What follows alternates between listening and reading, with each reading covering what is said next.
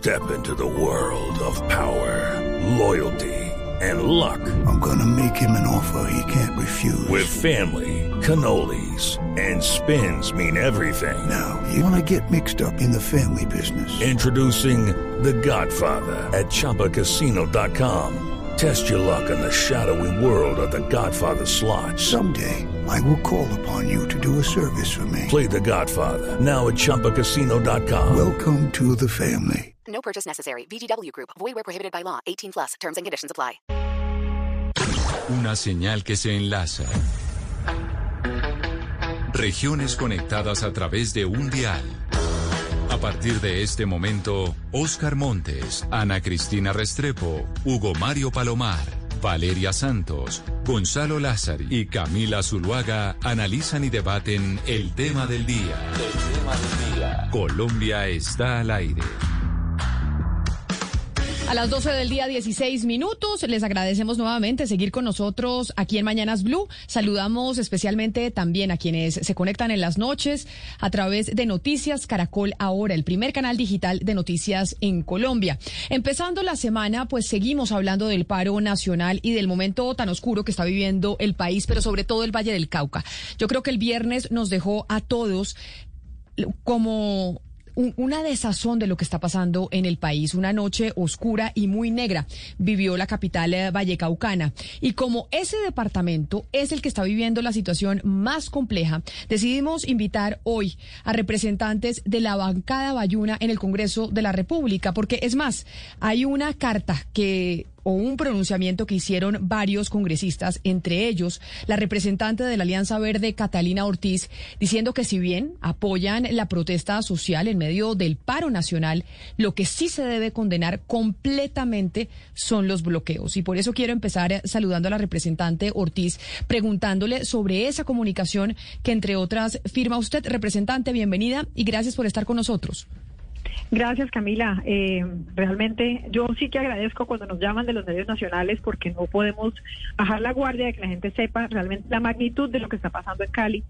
Eh, y, en ese sentido es que iba esa carta al presidente. Nosotros necesitamos, incluso el mismo director de Human Rights Watch eh, ha dicho que necesitamos utilizar la fuerza debida, necesaria, mínima para lograr levantar los bloqueos en la medida en que esos bloqueos están haciéndole un enorme daño a los derechos a la vida, a la salud, al trabajo de los caleños y de los vallecaucanos. Así que dos cosas importantes. Primero, tenemos que esclarecer el tema de nuestros muertos, de nuestros desaparecidos, de los heridos, de las, de las personas que están denunciando el tema de violencia sexual, pero también tenemos que, en simultánea, eh, atender el tema de los bloqueos en la ciudad y el terrible daño que está haciendo, un daño que realmente lo vamos a demorar mucho, mucho tiempo reparando desde el Valle del Cauca. Pero representante, eso que usted nos dice es lo que le dicen a uno muchas personas de Cali y del Valle del Cauca cuando uno habla con ellos y dicen ustedes no saben la situación que estamos viviendo aquí. Es muy grave lo que está pasando en el Valle del Cauca y lo que está pasando en su capital. Pero entonces, frente al tema de las manifestaciones sociales, hay un debate alrededor de, bueno, se usa la fuerza pública no se usa la fuerza pública, se aceptan los bloqueos, no se aceptan los bloqueos. ¿Cuál es, usted que pertenece a la oposición, porque usted hace parte de un partido que es opositor al gobierno de Iván Duque, la posición suya frente a qué es lo que se debe hacer con la obstrucción de la movilidad que se está presentando en muchas manifestaciones, incluso pacíficas, allá en la capital del Valle? Camila, ha habido mucho hablar de diálogo y muy poco diálogo efectivo. O sea, es increíble que este fin de semana también pasó y no se llegó a un acuerdo entre el Comité del Paro y el Gobierno Nacional. Aquí en, Cali se han eh, establecido algunas mesas que tampoco han llegado a acuerdos. Nosotros necesitamos que esos acuerdos, que, esos, que ese diálogo, que sea lo primero realmente eh, lograr conversar para tener acuerdos. Si no logramos tener acuerdos, yo sí soy de la posición e insisto en que esto lo ha dicho incluso eh, las ONGs más reputadas en términos de derechos humanos, eh, en que se utilice el mínimo de fuerza posible para levantar los bloqueos. O sea, lo primero, el diálogo. Y un reclamo a que ese diálogo ha sido tremendamente ineficiente, inefectivo, eh, que no hemos logrado llegar a un... El primer punto del diálogo con del gobierno con, la, con el Comité del Paro es que eh, se garantice el derecho a la protesta pacífica, eh, y ni siquiera ese primer punto, a cambio del cual se haría el, el levantamiento, hemos podido lograr avances. Ese, esa mesa a nivel nacional no ha avanzado. Eh, nosotros necesitamos insistir en ese diálogo, pero también siempre con eh, el tema de saber que el- la utilización de la fuerza, de la fuerza medida, de la fuerza como debe ser, eh, es una alternativa mire, para levantar. Representante, yo sí quiero preguntarle por la naturaleza del, del comunicado, porque me llama la atención que la bancada, la bancada del Valle del Cauca, y yo sumaría también la bancada del Cauca, no está presente íntegramente. Es decir, ¿cómo pedirle al país que sea solidario todo el país con el Valle del Cauca y con el Cauca si su clase política no está toda representada, eh, no está unificada en torno a un solo, a un solo propósito? Uno lo que ve es que hay unos, unos representantes y unos senadores del Valle del Cauca que están en otra cosa. Si uno habla de la bancada, por ejemplo, la bancada del Caribe, de la región Caribe, pues se suma toda, porque la causa lo obliga a que sea toda la clase política del Cauca y del Valle del Cauca la que en este momento le esté pidiendo al gobierno nacional y a quienes están detrás de los paros, oiga, siéntense a buscar una solución. Pero uno ve de verdad, o la escucha usted y hay otros representantes, otros políticos que están en otro negocio, en otro paseo. ¿Qué es lo que pasa? ¿Por qué la clase política del Valle del Cauca no se unifica en torno a un criterio, en, en- en- torno a un propósito único que es que los afecta a todo, que es al Valle del Cauca, por supuesto a Colombia y también al Cauca? Yo creo que es normal cuando uno tiene varios partidos, etcétera, y tiene una, tenemos una manera, una cosmovisión acerca del tema de la, de la, del uso de la fuerza o no el uso de la fuerza. Yo no creo que uno por exigir, pedir que se levanten los bloqueos, uno esté haciendo una, una manifestación, digamos, en contra de los protestantes o, que esté, eh, digamos, llamando a la violencia. Yo creo que se puede, y precisamente lo que debe hacer un buen gobernante es tener ese balance entre la autoridad, el uso de la fuerza y, por supuesto, los diálogos. Algunos de los miembros de la, de la bancada no consideran que pedir el, el desbloqueo sea conducente a más diálogo. Yo, lo primero que decimos en la carta es sin dejar aparte el, el diálogo. Eh, creo que creo que algunas, digamos, eh, rencillas, o no, no, no las llamemos rencillas, pero algunos, digamos, en- enfrentamientos intelectuales alrededor de la paz, no paz, se han venido a manifestar aquí y creo que creo que eh, no, no le hacen un servicio al Valle del Cauca y estoy de acuerdo con el, con el diagnóstico de que aquí debe haber una mayor unión. Creo que eh, una de las cosas que sí nos debería unir cada vez más es que de aquí tenemos que salir, de aquí vamos a salir, los vallecaucanos somos resilientes y estoy segura que por complicada que sea esta situación vamos a lograr salir del otro lado y vamos a tener que volvernos a unir como lo hemos hecho muchas veces como bancada alrededor de, eh, de la reconstrucción, la recuperación, la reactivación económica y social que nos va a quedar eh, faltando en el Valle del Cauca y que se ha visto tan afectada por, no por la pandemia y ahora por esta situación del, del paro. Pero ya que Oscar Montes, mi compañero, habla de la bancada del Valle del Cauca, pues precisamente saludamos al senador de la República, Roy Barreras, que es vallecaucano. Senador Barreras, bienvenido, gracias por atendernos. Entiendo que usted está aterrizando en estos momentos. Así es, muchas gracias Camila, a todo el equipo de Blue. Saludo a Catalina, la representante del Partido en el Valle del Cauca, a toda la audiencia y los internautas. Estaba escuchándolos con mucha atención y quiero ofrecerle, Camila, una primera apreciación. La carta que motivó esta amable conversación en Blue es la que, a nombre del bloque regional, ha sido enviada al gobierno. Ustedes la tienen, quizá la han leído. Cada uno de los puntos que allí están invocados son lógicos, son válidos, pero todos ellos se refieren a las preocupaciones del empresariado vallecaucano. Todas son exigencias económicas a propósito de necesarios subsidios, de incremento del PAED, de líneas de crédito. Y está muy bien que un grupo de empresarios vallecaucanos y un grupo de congresistas vallecaucanos se alineen en defensa de esos intereses necesarios. Sin empresa privada no hay empleo y no hay crecimiento. Pero usted notará primero que no todos la firmamos y voy a explicarle por qué. No hay ninguna línea, un solo renglón sensible allí a propósito del dolor que ha causado esta tragedia, estos 30 días en quienes han puesto los muertos. Aquí, en el Valle del Cauca, ha habido, el número es indeterminado, 35, 37 tal vez jóvenes muertos de 70 en el marco de las protestas. Esos mismos que el ministro Wilson Ruiz del gobierno, a quien es dirigida la carta, dice que no existen, que murieron fue en riñas en una ofensa a las víctimas. Le voy a dar estos datos que yo hubiera querido incluir en la carta y que si los incluyen la firmamos. En pobreza, en Cali, ni siquiera en el Valle del Cauca, teníamos 558 mil personas que aumentaron, Camila, a 934 mil 350. Y en pobreza extrema, es decir, personas que no tienen más de 5 mil pesitos diarios, que comen una sola vez al día, si acaso, por familia, hay 221 mil 522 caleños en la miseria.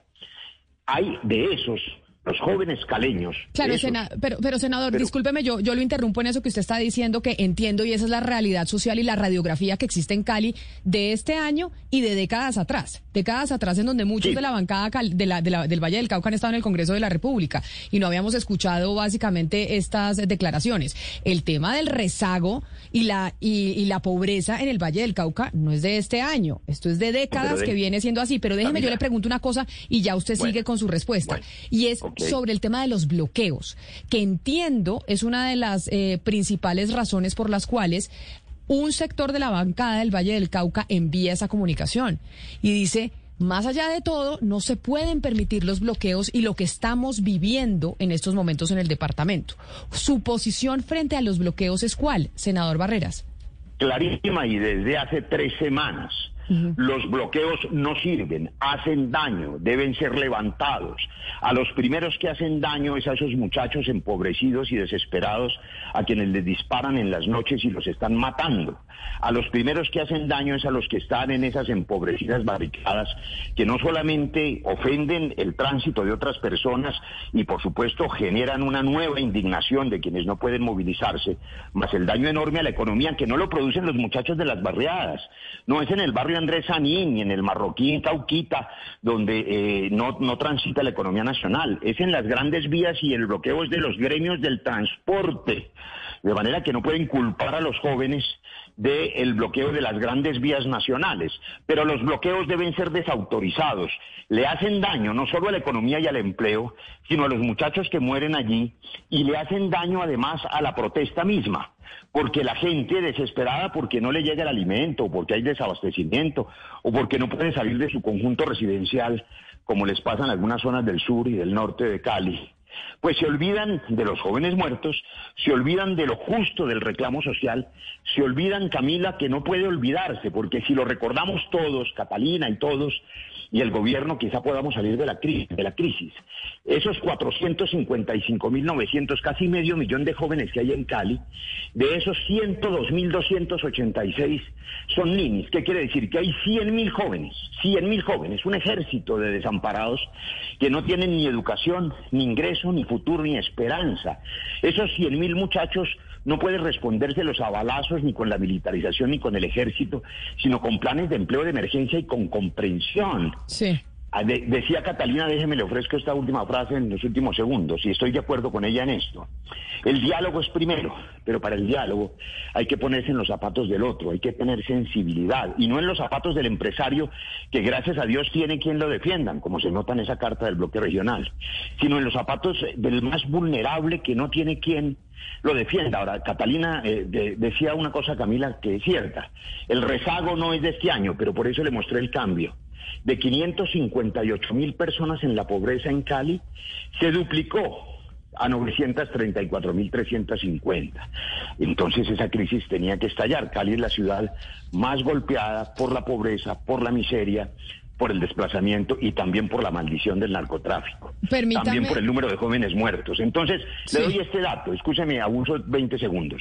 También tiene razón Catalina en que no han avanzado los diálogos nacionales. Anoche, Camila, anoche, después de que, de nuevo, desde el 24 de mayo, el gobierno tiene en las manos ese documento del preacuerdo que solo necesita garantizar la vida y la protesta sin represión para que se pueda suspender ese paro, según dicen los que lo organizaron, porque no somos nosotros los organizadores. Pues el gobierno tampoco lo firmó. Y llegó con una serie de condiciones que he puesto en mis redes sociales y en el trino, que son a mi juicio imposibles porque implican legitimar la militarización, pero también legitimar el uso, oigan esto, el uso pero, pero, senador, de armas de balas de fuego, de, armas de fuego en la protesta. Eso no se puede porque aumentaría el número de muertos. Sin, sin lugar a dudas, pero también, y, después entraremos eh, a hablar de las, de las peticiones del lado y lado. Hay quienes dicen que también las peticiones para los levantamientos de los bloqueos son absolutamente imposibles de cumplir. Es decir, las peticiones del lado y lado pareciera que estuvieran tratando de sentarse para no negociar, para no negociar. Es como cuando uno va a vender un apartamento y entonces pone uno un precio que sabe que no le van a, que no, que no se lo van a comprar, para hacerlo imposible de vender. Pero permítame porque voy a saludar a John Milton Rodríguez, que también es senador vallecaucano, también hace de parte de la bancada del Valle del Cauca en el Congreso de la República y es senador de Colombia Justas Libres. Senador Rodríguez, también bienvenido, gracias por estar con nosotros. Amiga, muchas gracias. Un saludo muy especial para usted, la mesa de trabajo, para todos mis compañeros colegas congresistas un gusto estar con ustedes y con la audiencia. Senador Rodríguez, dice el eh, senador Barreras que él no firmó esa carta que enviaron ustedes al presidente de la República, los congresistas del Valle del Cauca, por la situación que está viviendo el departamento, porque en ella no se menciona y no hay ni una sola línea sobre la situación que viven los jóvenes en el Valle del Cauca, la situación eh, de pobreza, de falta de oportunidades, lo que ha pasado durante este mes de manifestaciones en donde ha habido un eh, uso de la fuerza pública de manera represiva y extralimitada ¿Por qué razón decidieron, atendiendo esa crítica que hace el senador Barreras, no exponer algunos de esos puntos en la comunicación? Porque la carta resuelve de fondo la problemática que nos aqueja a todos.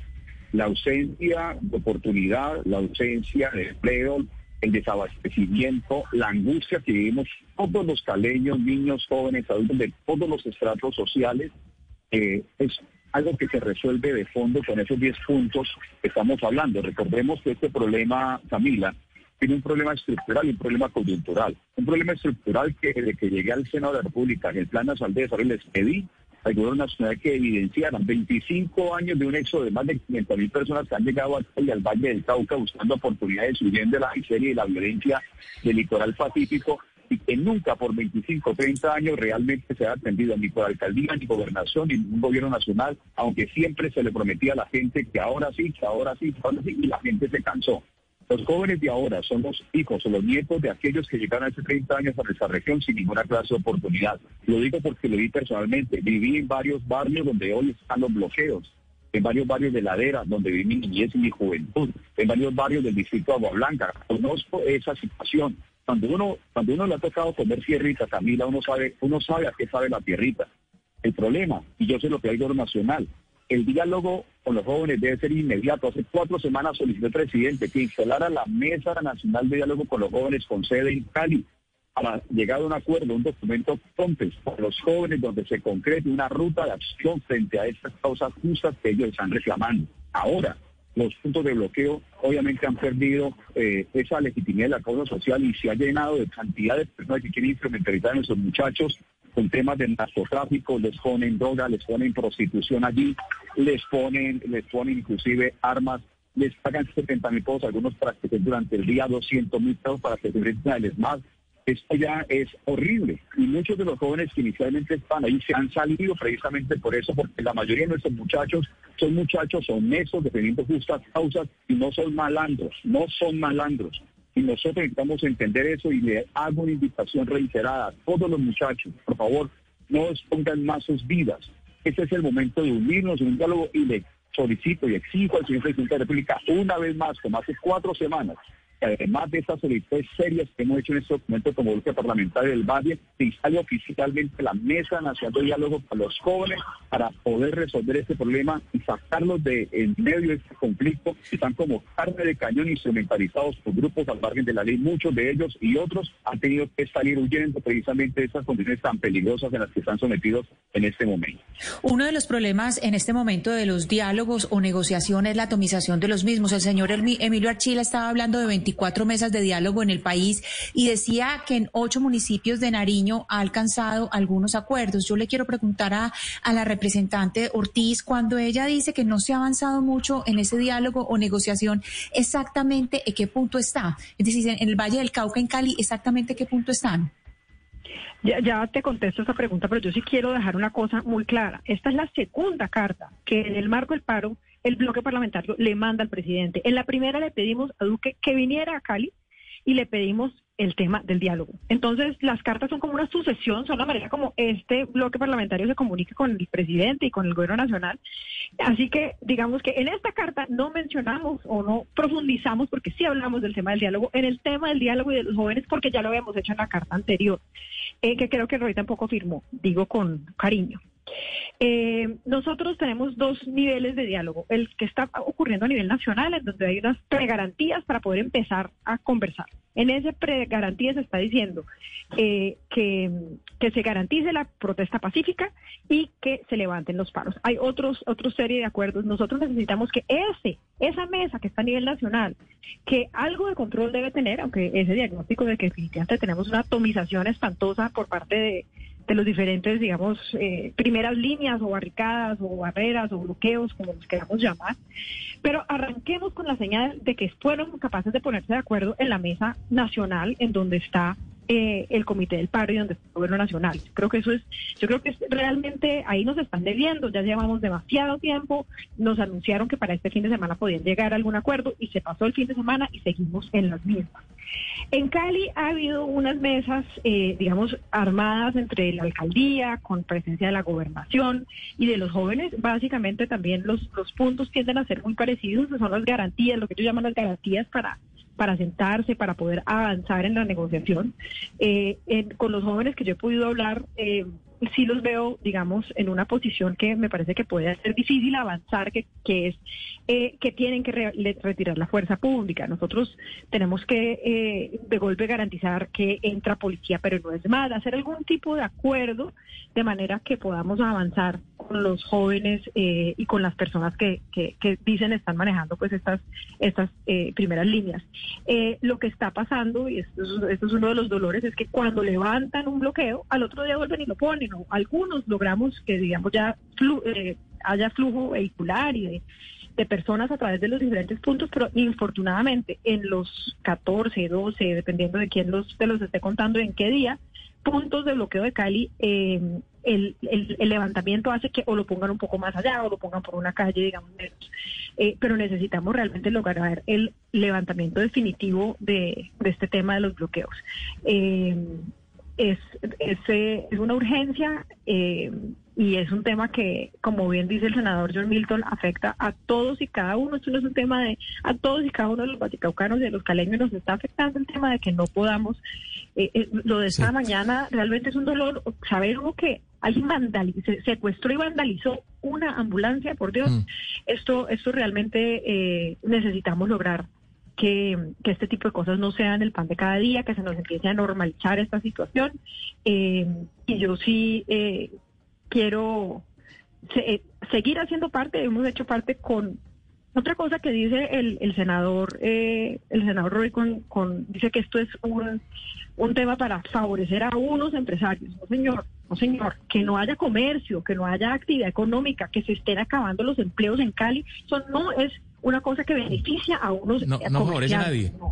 Eso no, eso no favorece absolutamente a nadie y empobrece más a los ya empobrecidos. Así que yo sí me, me, opongo pues a que digan que la carta que mandó el bloque es una carta eh, para los empresarios. No, señores, es una carta para los careños. Claro, yo, yo que vivo en Cali, como los congresistas invitados, eh, estoy totalmente de acuerdo, sobre todo con el senador Roy Barreras, quien pues dice que el hambre y la pobreza es evidente y cada vez más, es más angustiante en la ciudad. Eso no se puede negar. Pero le pregunto a usted, senador eh, Barreras, eh, si reconoce o no reconoce la presencia de delincuentes y sobre todo de políticos aprovechando la protesta social para incitar más a la violencia e incendiar más la ciudad. ¿Usted reconoce que eso está pasando? Bueno, primero yo no puedo tolerar que se mezclen en el mismo renglón a los delincuentes y a los dirigentes políticos, como por ejemplo mi compañero de la Fuerza de la John Jairo Hoyos, que se ha dado la vida acompañando a esos muchachos para evitar que los maten o que los desaparezcan. De manera que separemos los dos asuntos. Lo primero es que, por supuesto, cuando no hay gobierno, cuando hay desgobierno en cualquier sociedad, lo que aparece es primero la anarquía y luego el caos. Y en el caos aparecen expresiones tribales, primitivas. Por eso nos inventamos el Estado Social de Derecho hace 200 años, para que la gente tramitara los conflictos pacíficamente.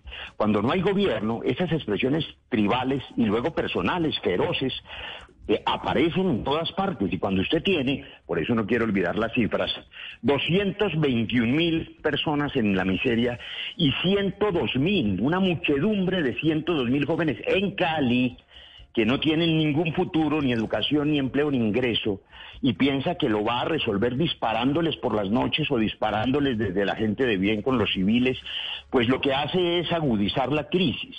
Soluciones para los oyentes de Blue. Hay cosas que son rescatables. El senador John Milton dice que hace cuatro meses, hace cuatro semanas, perdón, y es cierto, se pidió una mesa de diálogo con los jóvenes. Yo visité con él los puntos de resistencia y también en Cali con la comunidad internacional pedimos esa mesa de diálogo. Yo pregunto, ¿por qué no incluyó el senador John Milton en esta carta empresarial esa petición? Yo, eh, ni la primera ni la segunda carta, eh, Catalina, tenía un solo renglón exigiendo las medidas sociales de alivio y angustia a la miseria de estos jóvenes y un solo renglón descalificando la represión brutal y la presencia de civiles armados. Nosotros exigimos que eso se incluyera en las cartas, nunca se incluyó. Los bloqueos y el vandalismo y la delincuencia, claro que son detestables, que hay que repudiarlos. Por supuesto que en este mar de, de, movilizaciones hay bandas criminales, atacadores, asaltantes, hay milicias, hay cualquier cantidad de oportunistas del crimen, bandas de microtráfico, pero eso no significa que olvidemos que toda esa desgracia implica miseria del tejido social y que el Estado tiene que aparecer para aliviar esa miseria del tejido social. Ahora, una precisión. Eh, por supuesto que los puntos de la carta fue lo primero que dije, son todos lógicos y necesarios. Sin empresa privada no hay crecimiento. Yo soy un liberal socialdemócrata, creo en la empresa privada, creo que hay que respetar lo privado y también lo público. Eh, a propósito de lo que está diciendo el senador Roy Barrera y precandidato presidencial, porque no hay que olvidar que estamos en un año preelectoral y el doctor Barreras eh, va a postular su nombre a la presidencia del país. De tal manera que en esta crisis también estamos viendo a los políticos eh, sacando provecho de verdad, lo digo y lo digo sinceramente, de la situación.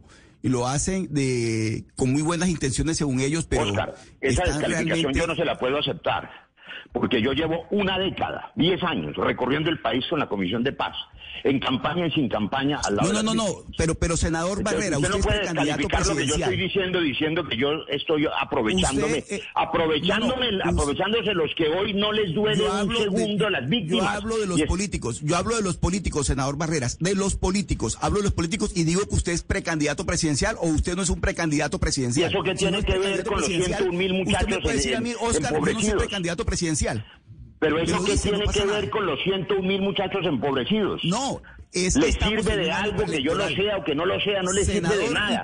El gobierno es de Duque, ni Oscar Montes, ni yo somos gobierno.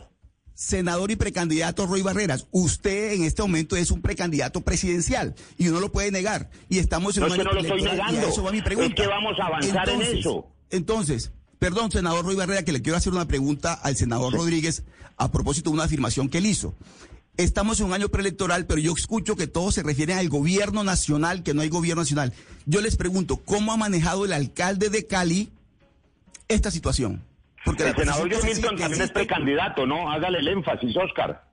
Equilibrio. Es que son, bueno, pero son 42. Bueno, tendría que nombrarlos a todos, los precandidatos. No, es que no están todos, estamos John Milton y yo.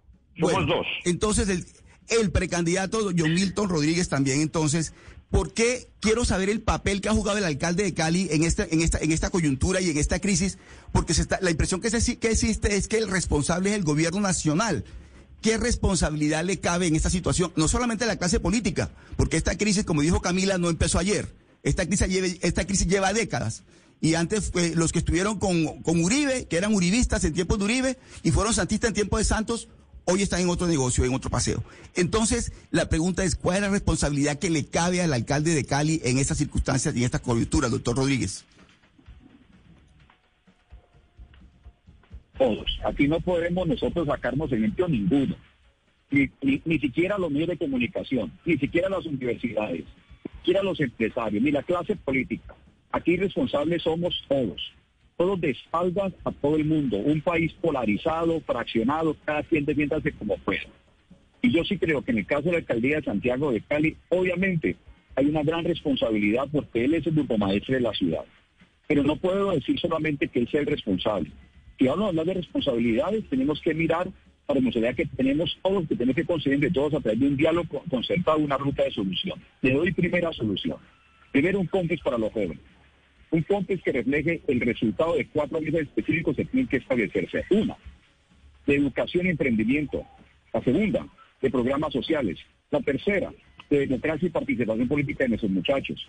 La cuarta, de lo que, lo que significa la atención de derechos humanos y seguridad. Nosotros que concretar soluciones. Aquí le estamos dando mucha vuelta a eso, tanto el gobierno nacional como el municipal, como el, distrital, perdón, y el departamental. Esas cuatro cosas son las que nuestros muchachos necesitan, las están pidiendo a gritos. Y como medios de comunicación, como clase política, como empresarios, tenemos que unirnos en función de sus. Cuatro cosas específicas y se las reitero. Número uno, educación y emprendimiento. Número dos, programas sociales. Número tres, la mesa de derechos humanos y seguridad. Y número cuatro, democracia y participación política de los jóvenes. En la medida en que nosotros atendamos esas exigencias, usa de los muchachos, vamos a poder resolver de fondo el problema. Un problema de 30 años donde todo el mundo ha querido sacar provecho a su manera de sistema. Aquí precandidatos, entre otras, somos todos. Unos son precandidatos presidenciales, otros son precandidatos al Senado de la República. Ese es el problema de fondo, que una temporada está muy fría para los temas.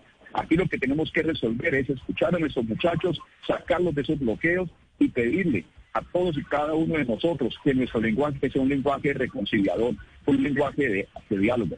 Eh, senador Roy, personalmente, se lo dije al presidente de la República hace cuatro semanas, se lo dije públicamente, le envié una carta a la presidencia de la República en ese sentido. Lo he dicho en redes sociales. El bloque parlamentario en su primera carta hizo mención de esa necesidad de diálogo. Es decir, este no es el problema, usted también lo ha hecho, seguramente otros congresistas. Lo que necesitamos es de verdad ya aterrizar, aterrizar y establecer esa mesa diálogo nacional. De nada nos sirve anuncios dispersos. Muy importante el anuncio que la educación eh, pública está no sé si, eh, gratuita. Muy importante el anuncio del 25% de las nóminas para los jóvenes de 18 a 28 años. Muy importante el anuncio de la facilidad de adquisición de vivienda para los jóvenes de 18 a 28 años. Pero esos anuncios dispersos que no obedezcan a un documento, que no obedezcan a una respuesta concreta, sólida para todos los jóvenes, no genera eco en los muchachos. Necesitamos sentarnos con ellos y le pido al presidente de la República una vez más la mesa de diálogo nacional de jóvenes instalada en la ciudad de Cali.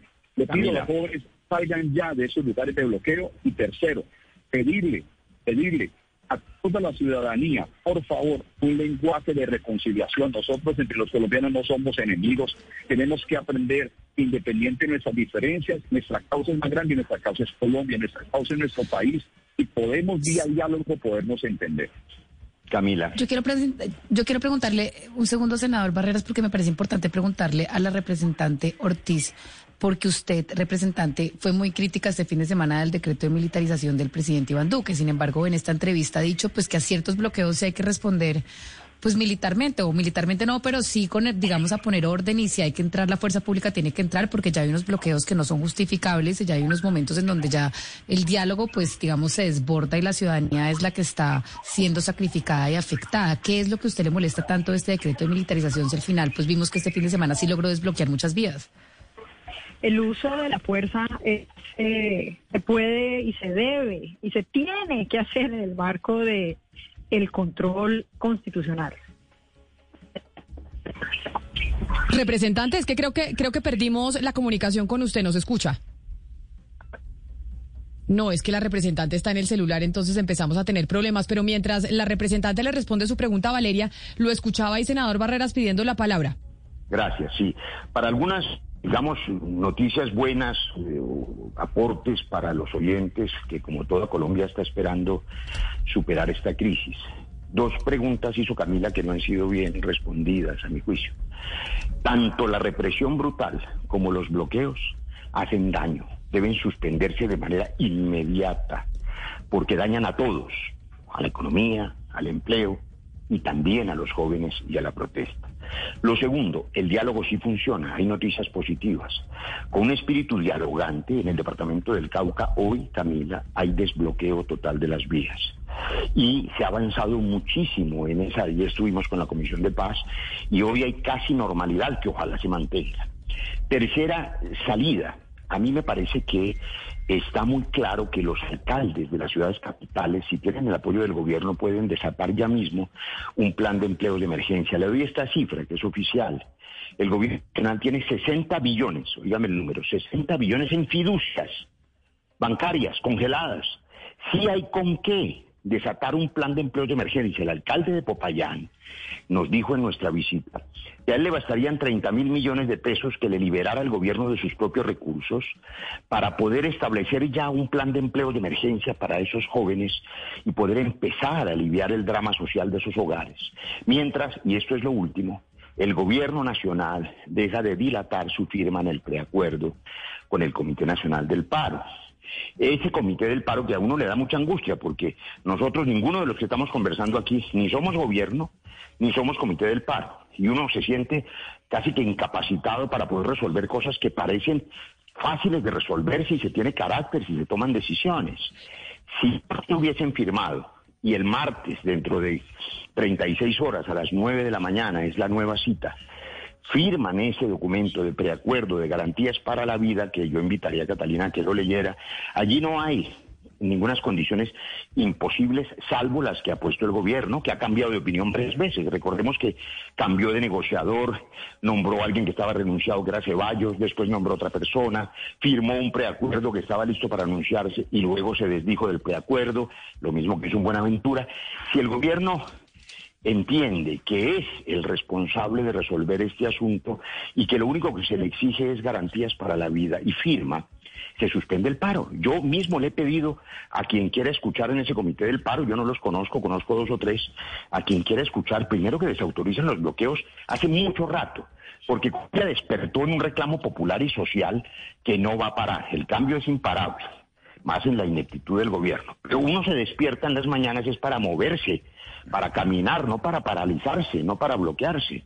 Entonces, si, si, se firma el martes, yo creería que puede haber un respiro para Colombia, que se suspenda el paro y por supuesto se deslegitimen los bloqueos, pero que también quede clara la desautorización de la represión y del paramilitarismo urbano, ojo, del paramilitarismo urbano. Felicito al director de la policía, lo dije públicamente porque hizo un primer reconocimiento, paso positivo.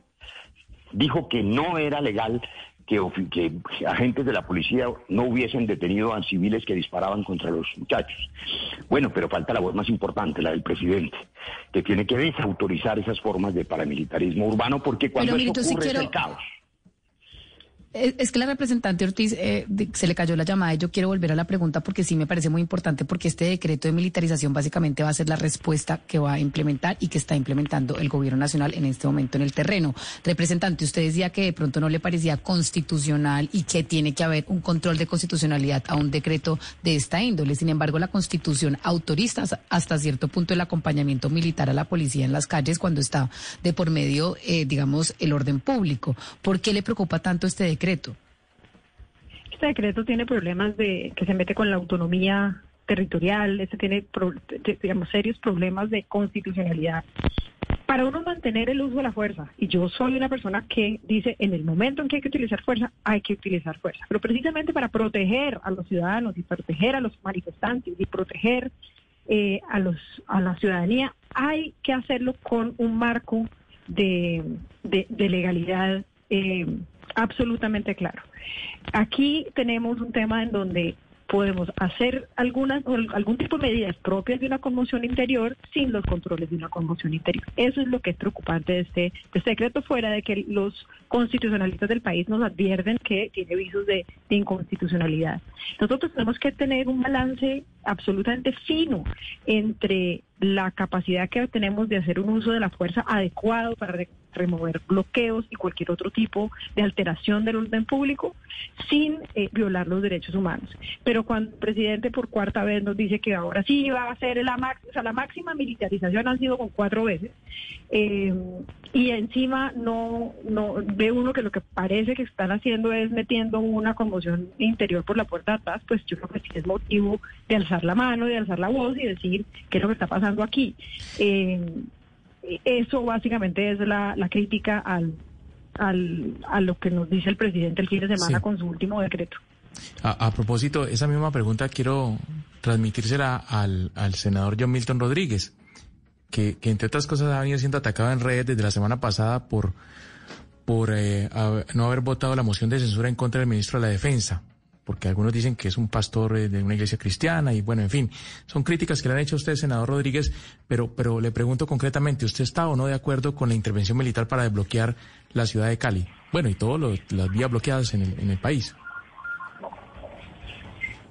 bueno, me imposible, primero, tenemos censura, no tienen nada que ver no, es que John Mito, senador Rodríguez, es que es importante, ¿de qué cosa tan impresionante? Uno de los problemas que tenemos nosotros en este país son las comunicaciones vía teléfono celular, que es imposible lograr una comunicación clara, pero como ya son las 12 del día, 55 minutos y se nos va acabando el tiempo, en ese orden de ideas de la pregunta que usted hace, Hugo Mario, yo sí creo que tenemos que preguntarle a nuestros tres invitados que son de la bancada caleña, que viven en, el, en, en Cali, que saben la situación que está viviendo la capital vallecaucana y empiezo por usted, representante Ortiz, ya para despedirla, y es, ¿qué hacemos? Mejor dicho, la propuesta concreta es cuál. Se le manda la carta al presidente Duque para el tema de los bloqueos y de lo que está sucediendo en Cali. Igual hay diferencias con otros congresistas y compañeros en el Congreso de la República y con otra gente de, de la región. Pero ¿cuál sería la solución de lo que usted propone para hacer ya, rápidamente? Yo en eso estoy de acuerdo con el senador John Milton y me, encanta que estemos de acuerdo con eso. Yo también he estado pidiendo la presencia del, presidente, que se tiene que hacer una mesa permanente con eh, el primero, la primera cosa es esclarecer y ver, eh, atender el tema, la, la, emergencia que tenemos de derechos humanos. Lo segundo tiene que ser desbloquear y movilizar esta ciudad. Y lo tercero, ponernos las pilas a la reactivación económica y social, eh, que, en el que también estoy de acuerdo que debemos hacerlo eh, uniéndonos, dejando de lado, haciendo una tregua en las, eh, en las rencillas políticas que pueda haber y más teniendo la, la, elección por delante. Entonces, esas tres cosas. Una mesa permanente con el liderazgo del mismo presidente. Primero, esclarecer. Segundo, eh, lograr eh, bloquear la ciudad y tercero ponernos a trabajar en esa reactivación económica y social que implica un montón de derechos a esas personas que están aguantando hambre en nuestra ciudad y que no tienen ninguna oportunidad, como son tantos de los jóvenes que están protestando. Representante Ortiz, Catalina Ortiz de, la bancada del Partido Verde desde el Valle del Cauca, gracias por haber estado con nosotros en donde estamos entablando diálogos, porque creo que el diálogo también es la solución de qué salida le encontramos a la crisis que vive su departamento. Feliz tarde para usted, representante. Muchísimas gracias Camila, a todos los de la mesa y que me vuelvan a invitar pronto y por supuesto a mis colegas y a los que nos están oyendo en esta, en esta tarde. Aquí bienvenida siempre, senador Roy Barreras. Y a usted sí que le voy a hacer enfática en decirle que rápido porque no nos queda tanto tiempo. ¿Cuál es la solución? Es decir, a corto plazo de ya, ¿qué hacemos? Porque llevamos un mes y la cosa no avanza y Cali en una crisis muy profunda.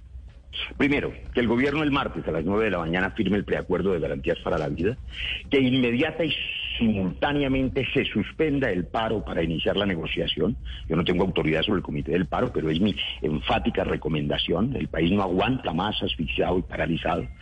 Que se desautorice absolutamente la represión brutal y los civiles armados, eso se debe desautorizar por parte del presidente de la República. Y que se liberen recursos de regalías que están congelados. El director de Planación sabe cuántos son. Y recursos de las fiducias, son 60 billones, una parte de ellos, para un plan de empleos de emergencia inmediato en las principales ciudades y para duplicar los cupos de la educación superior y del SENA. Eso es algo que pudieron haber hecho hace rato, lo pueden anunciar el martes, lo pueden hacer, empieza a aliviar la crisis mientras las reformas sociales profundas, estructurales, se van construyendo porque no se van a resolver en 15 días. Cuatro cosas concretas son esas. El martes a las 9 tengo mucha ilusión. Hubo una reunión, Camila, le doy este último dato, que propiciamos entre una parte importante del Consejo Gremial Nacional, la ANDI, eh, la Iglesia Católica, el Comité del Paro. Nosotros no asistimos, pero en esa reunión se avanzó en escenarios de diálogo para poder resolver el asunto por la vía de alivios sociales y no de represión eh, brutal, que es lo que se vio en los primeros 30 días. Senador Roy Barreras, mil gracias a usted y feliz tarde. Y por último, se nos cortó la comunicación con usted, eh, senador John Milton Rodríguez, pero la pregunta eh, de mi compañero Hugo Mario iba encaminada a lo que le preguntaba yo a la, a la representante Ortiz y al senador Barreras, y es, ¿su propuesta para salir de esto es cuál? Primero, que se establezca la mesa de nacional de jóvenes en la ciudad de Cali que el presidente de la República sesione directamente en el Cali los días que sea necesario hasta que se restablezca el orden público en la ciudad, que es el epicentro de toda la problemática en este momento en toda Colombia. Tercero, que se avance en los diálogos con el Comité del Paro, pero que se haga en, de inmediato una tregua en el paro. No hay condiciones ni de salud, ni de economía, ni de orden público para continuar citando a protestas en este momento. Tenemos que hacer una tregua. Y cuarto, se requiere tomar decisiones de fondo en cuanto a erogación de recursos a favor de lo que se ha planteado, a favor de los jóvenes, a favor del empleo, a favor de la recuperación económica de los micro, pequeños empresarios y cubrir de- definitivamente una línea de acción para desarrollar una política social que sea creíble en el corto, mediano y largo aliento. Es el senador John Milton Rodríguez. Senador Rodríguez, a usted también mil gracias por haber estado con nosotros participando en este diálogo, porque al final también todos tenemos que hacer parte de la conversación. ¿Cuáles son las salidas a la crisis? Hay una situación muy compleja en el Valle del Cauca y queríamos invitar a varios de los congresistas que hacen parte de esa bancada para buscar una alternativa que nos, que nos ayude a salir de la crisis que están viviendo nuestros eh, colegas del Valle del Cauca. Una de la tarde en punto. A ustedes mil gracias por estar con nosotros aquí en Mañanas Blue. Ya llegan nuestros compañeros de Meridiano, así que ustedes, por favor, no se muevan. Step into the world of power, loyalty, and luck. I'm gonna make him an offer he can't refuse. With family, cannolis, and spins mean everything. Now, you wanna get mixed up in the family business. Introducing The Godfather at ChumbaCasino.com. Test your luck in the shadowy world of The Godfather slot. Someday, I will call upon you to do a service for me. Play The Godfather now at ChumbaCasino.com. Welcome to the family. No purchase necessary. VGW Group. Void where prohibited by law. 18 plus. Terms and conditions apply.